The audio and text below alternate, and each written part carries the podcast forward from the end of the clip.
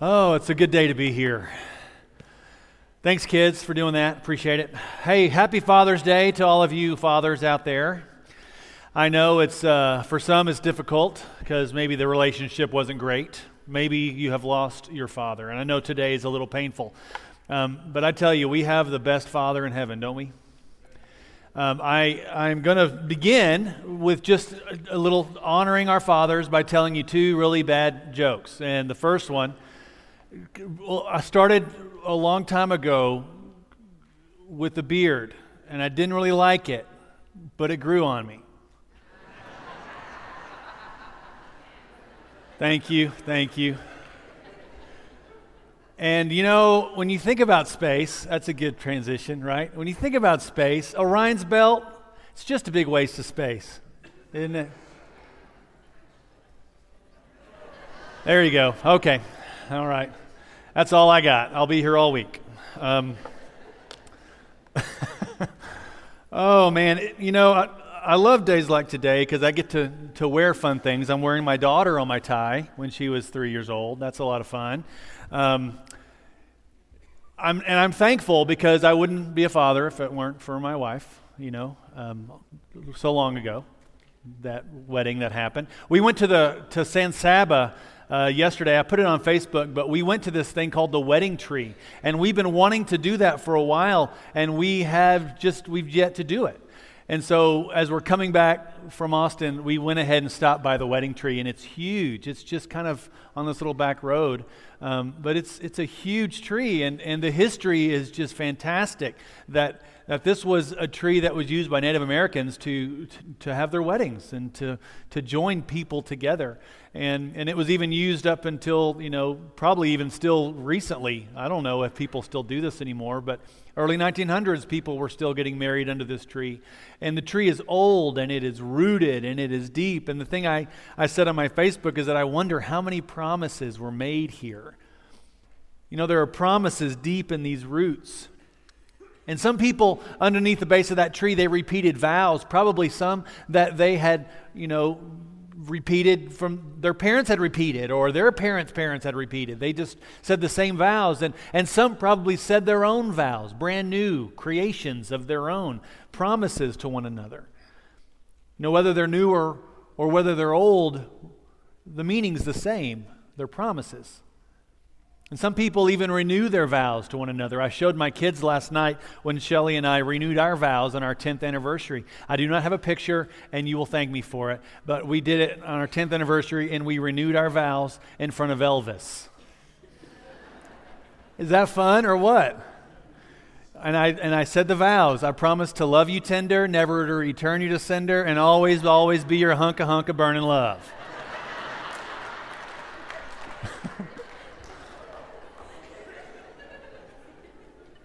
Maybe the first part I'll do. I don't know about the hunka hunka part. but what I tell people whenever they are about to get married is I say, the words you're going to say here in front of everyone, these words are going to create a brand new world for you. The promises you make are going to create a whole new reality because from this moment on, people are not just going to see you for you, they're going to see you and it's you both. And how do you determine who you're, whose name you're going to say first. Like it's Scott and Shelly. Some people say Shelly and Scott, but not many. And a friend of mine, I say, I say Holly and James. I don't say James and Holly. But it's a whole new reality now. Whenever you say those words and make those promises and that uni- unity happens, you belong to one another now. Your status in the community, it changes the status with one another, when you say those promises, the status with one another changes too. You start expecting more from one another. And because that moment you change, now your future is changing. It's a declaration, really. It's a promise that truly would change the world. So Israel had these types of declarations as well. One type of psalm was called an enthronement psalm. Now, there are only a few, but these Psalms declared and reminded the people of God that, that He was on the throne, that He was the one who was in charge, that he was the one that they, that they were going to trust, that they were going to worship. And there are six of these enthronement psalms, not many. Psalm 47, 93, 96, and 99. If you go into your app right now, then you'll see that I've, I've put the link to, to Psalm 96 in there. But you can go in and find the others too. We'll be referencing them a little later today. But these were psalms that would seek to declare as a people who these people believed to be king, who they believed was going to sit on the throne. And so, through these Psalms, not only did they praise their king, but they were also in the process of creating a new world for their people to worship, a world in which their king could live. So, today, what we're going to do is we're going to look at this act of creation through the words that we say, through the songs that we sing. And we're going to look at how, believe it or not, we can use our words to partner with God to continue to create a world that declares that God is the king and that we are his people. Let's pray together. Heavenly Father, we love you. And Lord, we do declare this morning, even before we talk about it, that you are our King. You are the great shepherd of our life. We trust you. And I know sometimes we stray and we wander. Sometimes we really don't listen to anyone else other than ourselves. But Lord, in these moments, we come back together to remind ourselves that we are not on the throne, you are. So I pray that you would speak to us this morning through your word. Lord, I pray that you communicate through me, a broken vessel. I pray that you would just, with your spirit, that you would help us to leave here different and more confident in who you are. In Jesus' name, amen. So, years ago, a friend of mine, a very good friend of mine, said this, these words. He said, Words create worlds. And it was kind of an odd thing to say, but the more I've thought about it, it's exactly true.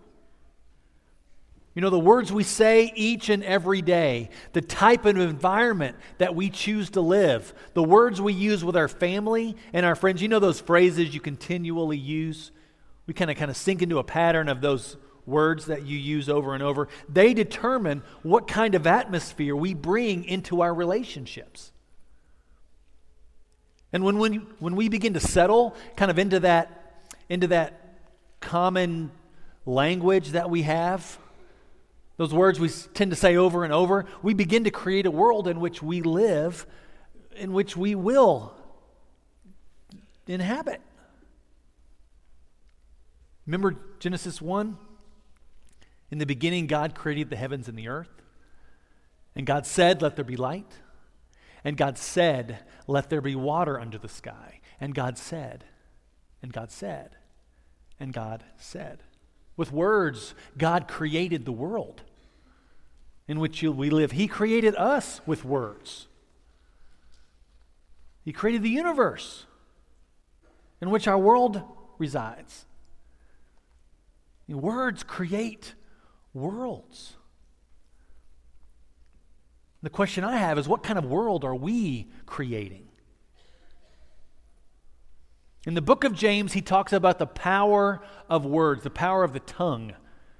The tongue is that muscle that forms the words that we say, it controls them. And in chapter 3, verse 9, he says this With the tongue we praise our Lord and Father, and with it we curse men who have been made in God's likeness. Out of the same mouth come praise and cursing. My brothers, this should not be. And I'm not even sure we realize we're doing it. So often we think and you know we simply move through our lives without truly I would say, without truly thinking about what we say or how we're saying it or who we're even saying it to.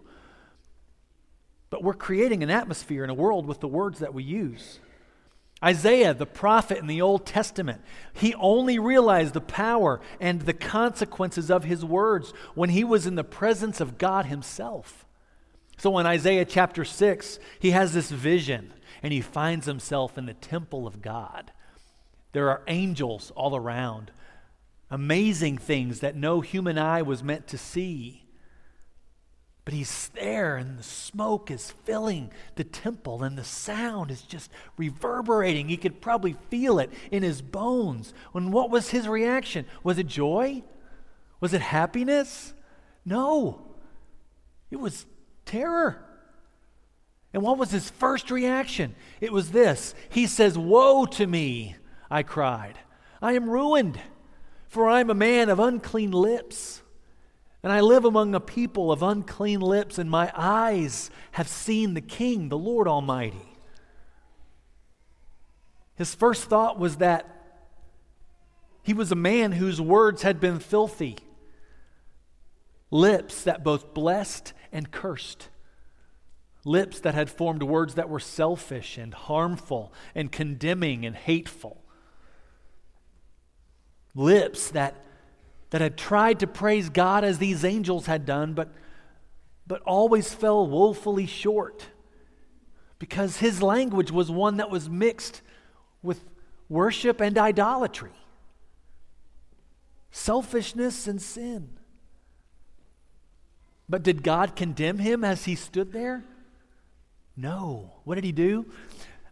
Then one of the seraphs flew to me with a live coal in his hand, which he had taken with tongs from the altar. With it, he touched my mouth and he said, See, this has touched your lips. Your guilt is taken away and your sin atoned for.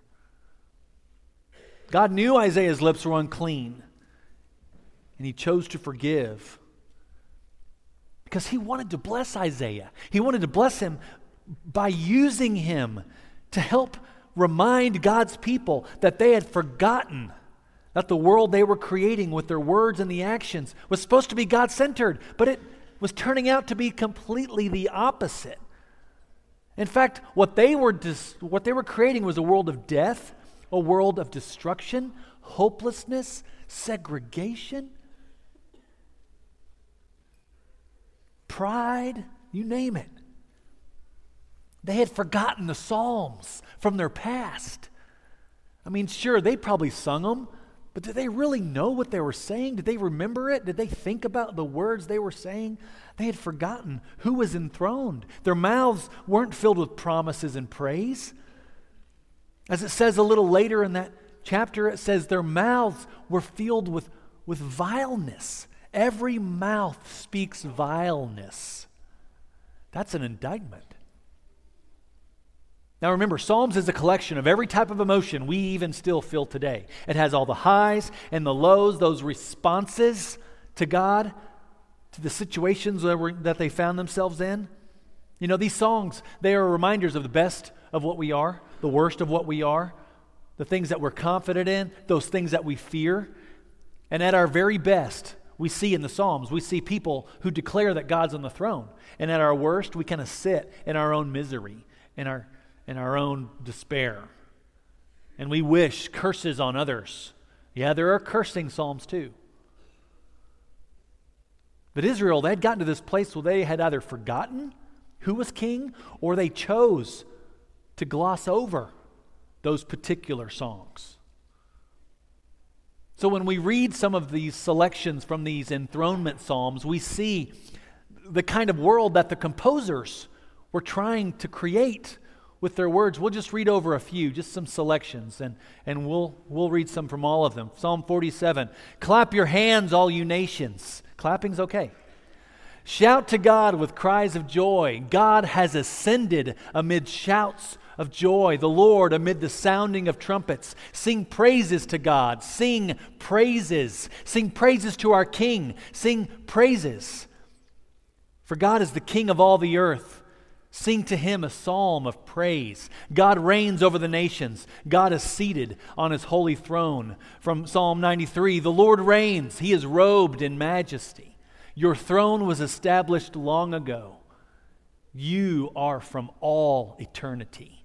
Psalm 96 Sing to the Lord a new song. Sing to the Lord, all the earth. It says, Sing, proclaim, declare, ascribe to the Lord the glory due his name worship, rejoice. Psalm 97 says, The Lord reigns, let the earth be glad. Fire goes before him and consumes his foes on every side. I love this. The mountains melt like wax before the Lord, before the Lord of all the earth. Psalm 98 Sing to the Lord a new song, for he has done marvelous things.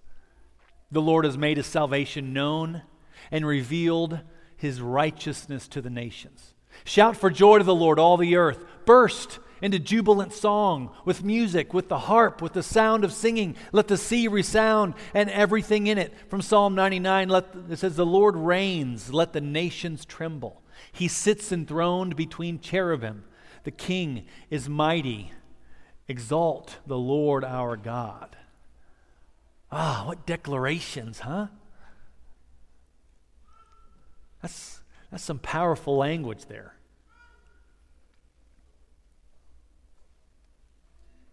In our language, with the words that we say, how boldly do we declare our allegiance to God? And when do we do this? How often do we do this? Now, for some of us, it may not happen until Sunday. I mean, doing this collectively is why we gather here together. We, we gather to bless one another. We gather to remind each other that God is God, that He's on the throne, that we are His people, that no matter what has happened in our life up to this point, whether it's today, this morning, on the way to church this past week, or what will happen in the next week, that we trust God because He is on the throne. That's why we are gathering, to remind one another of that. And how do we do this? We do this through music. We do this through, through scriptures that remind us of the world that God has for us. We do this by blessing our children. We do this by, by just welcoming one another through prayer, through communion. We, this is why we do this, because we want to remind each other that God created this world with His words for us. And we do this by singing new songs that we sang this morning by singing songs we continue to sing over and over, and that's great. Words of worship and praise, songs we're comfortable with, songs we aren't comfortable with. Because each week that we gather, even though the order is familiar, the words may not be. I preach a new sermon every week, unless I'm really tired, and then I'll just. But you know, at 11:30 this morning, I'll feel good. I'll go, whoo, okay, good, it's done. And then all of a sudden the next thought is, okay, Sunday's coming. Because Sunday's always coming. The process begins all over again. But I'm, it's overwhelming sometimes that I get to partner with God to use words to create a moment that I pray encourages and inspires and motivates people and the Word of God that we have with us each and every day continues to do those things. But, but even though I create, so do you. You're doing the exact same thing with the words that you say each and every day. We all create with our words. I mean, even though some of you may not be a wordsmith or a poet or, or be good with rhyming, you might not even be an effective communicator, but you're still in the process of world creation with your words. Just like Israel, through these Psalms, created and reinforced this reality that God is on the throne, we tell people, I want you to hear me here, through our words and our actions, the things we say, the songs that we sing, we are telling people who sits on the throne of our life. We're telling them, whether we know it or not. So, the question I'm going to ask what song are you singing? Now, sometimes we get into a rut and we continue to kind of do and say the same things over and over. They may be different verses to the song of our life, but the song is probably the same. Someone explained it to me this way. Um, they said you kind of have this mental tape in your head. Now, kids, tape is something we used to use a long time ago. You have the CD on repeat, right? And you just kind of repeat it over and over. You react the same way. You um, say the same thing. When you, something happens to you, you do the same thing. You eat the same thing. You have this routine. But we have routines with our words too and, and the way we interact with people. When something happens, we get angry or we play the victim or we dismiss or we run away. We blame society. We blame ourselves. We feel guilt. We feel shame. We feel like we're awful. We think we'll never be who God wants us to be. We continue to act and do the very same things over and over because the song we're singing is on repeat. Over and over it plays. So, my question is what song are you singing? Is the song helpful? Is it hurtful? Has it created a world in you? Has it created a world where you know that God is on the throne? Or is that song creating a world for you where God is on the margins? Where he might even be in the audience as you sit on the throne? He's not the conversation, he's just some of it. Is the song we're singing creating a world where God is our God. You know, the people of God are always in the process of reminding one another what God has done. In Psalm 96 2, it says to proclaim his salvation day after day and to declare his glory among the nations. The word for proclaim here is to deliver a message. It's almost the same Greek word as gospel. To proclaim his salvation is to proclaim good news. And to proclaim good news is to help God continue to create a world that is good, one where people know that he's on the throne. And what a privilege we've been given. Because as the people of God, we have been called to partner with God in world creation. I know I keep saying that, but it's so true. A lot of times we feel like we're just kind of hanging on. God, use me if you can. He, God's saying, No, I want you to join me. I've, got, I've given you the Holy Spirit. You're joining me in this process. God is a creator. He didn't create the world and step back, He's still creating. He's creating new people out of you each and every day. He's saying, I want to partner with you. Are we willing to help Him? And maybe for some of us, we just need to focus on singing a new song. You know, if our life is the song we sing, that's a big, if our life is the song that we sing, then each day as the sun rises and as we open our eyes, we have this opportunity to sing a new song to the Lord.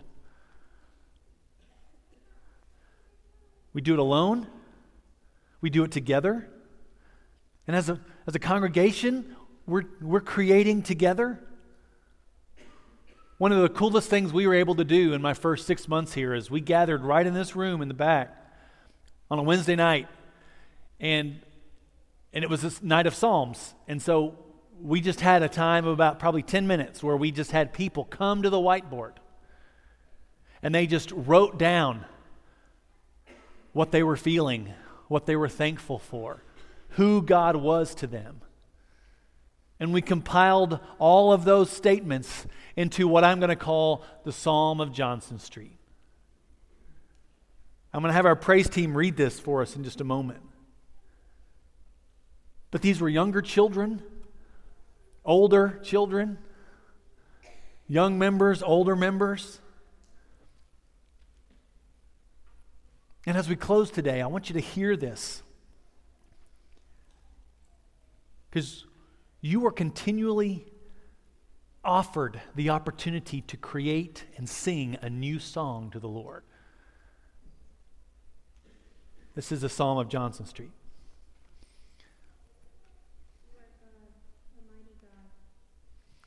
Sing a new song to the Lord. That whole psalm is in your app. You can download that. I love the song that you're singing. I am so thankful that we get a chance to sing with you.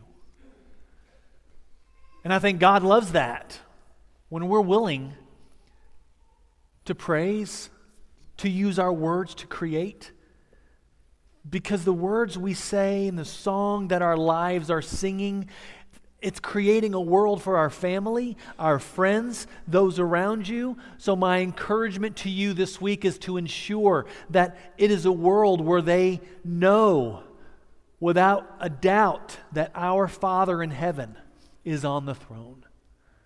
We are not. A world where God is God, He is our God, and we are His people. Amen. Let's go ahead and stand up together. Our elders will be around, our staff will be available for you to pray with. If you don't need prayer, then I encourage you find an elder or a staff member, pray for them as we sing together.